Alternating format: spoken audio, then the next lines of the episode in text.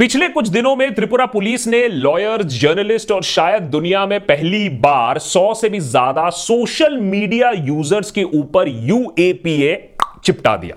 UAPA देश का सबसे ठोस, सबसे स्ट्रिंजेंट कानून माना जाता है, जिसको आतंक से निपटने के लिए खासकर लाया गया था पार्लियामेंट में।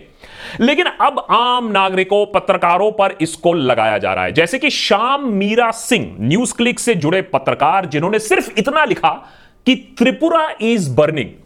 अब उन्हें यूएपीए से नवाजा गया है। आजकल दो तीन शब्द ही आपको काफ़ी हैं जेल पहुँचा देने के लिए। रिया कहती है, इमा बाउंस। आर्यन कहता है, हैविंग अ ब्लास्ट। और अब शायद त्रिपुरा इज़ बर्निंग नहीं नहीं नहीं नहीं नहीं नहीं. कैसे लिख सकता है?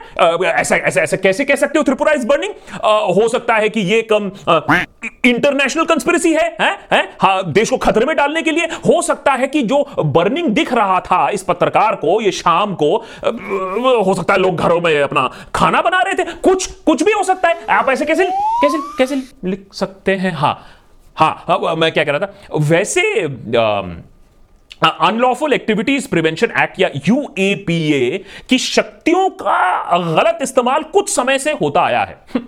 हम भी आँख बंद करके कुछ नहीं कहते हैं। हम कहते हैं हाँ हाँ कुछ गलत किया होगा, इसीलिए तो यूएपीए लगा है। लेकिन अब इसका मज़ाक उड़ रहा है।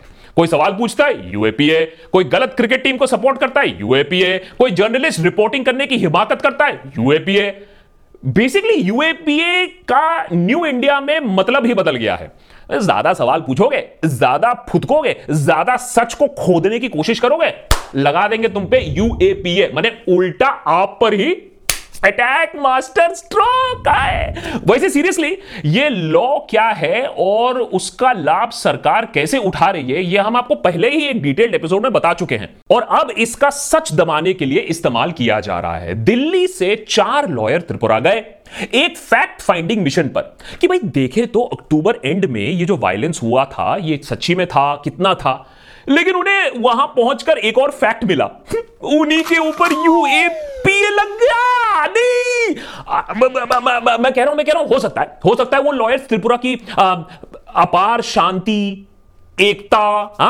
उसको भंग करने के लिए वहाँ गए हो हा? हा? सही सही किया सही किया ए, ए, कोई छोटा मोटा चार्ज नहीं लगाया सीधा यूएपीए लगा दिया है जो भी सरकार को कटघरे में लाने की कोशिश करेगा वो वो एंटी नेशनल है एंटी नेशनल है उस पर यूएपीए यूपी यूएपी लगना चाहिए लगना लगना चाहिए लगना चाहिए हाँ लगना चाहिए लगना चाहिए, बिल्कुल। दरअसल त्रिपुरा में वायलेंस की रिपोर्ट बांग्लादेश में एंटी हिंदू वायलेंस की घटनाओं के बाद आई।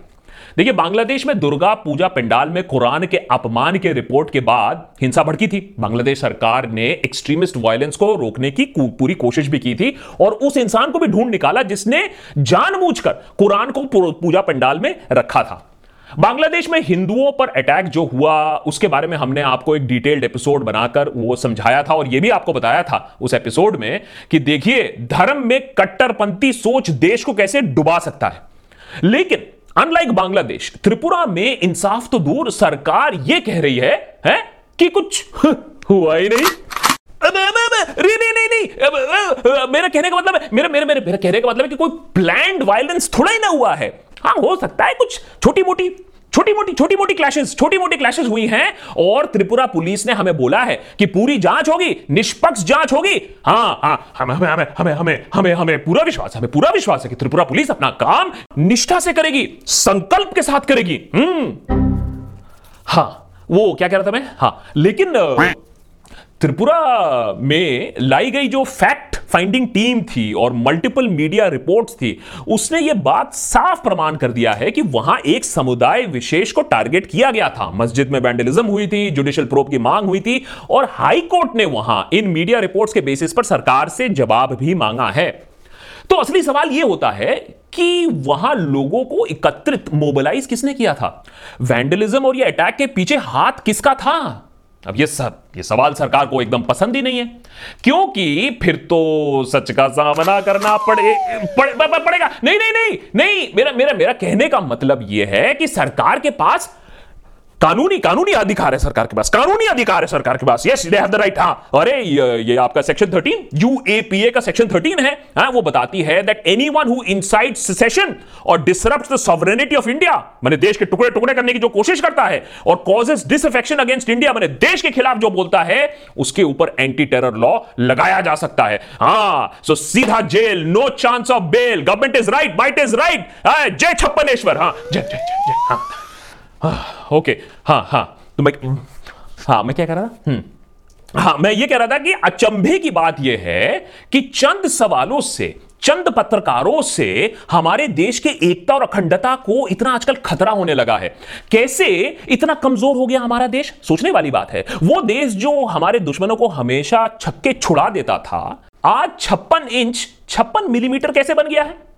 सबसे मज़े की बात यह है कि 102 सोशल मीडिया अकाउंट्स, जिनमें लगभग सभी एक समुदाय विशेष के लोग हैं, उन पर आरोप है कि वो पोटेंशियली कम्युनल हेट्रेड यानी सांप्रदायिक नफरत फैला सकते हैं। सरकार है या फकीर है?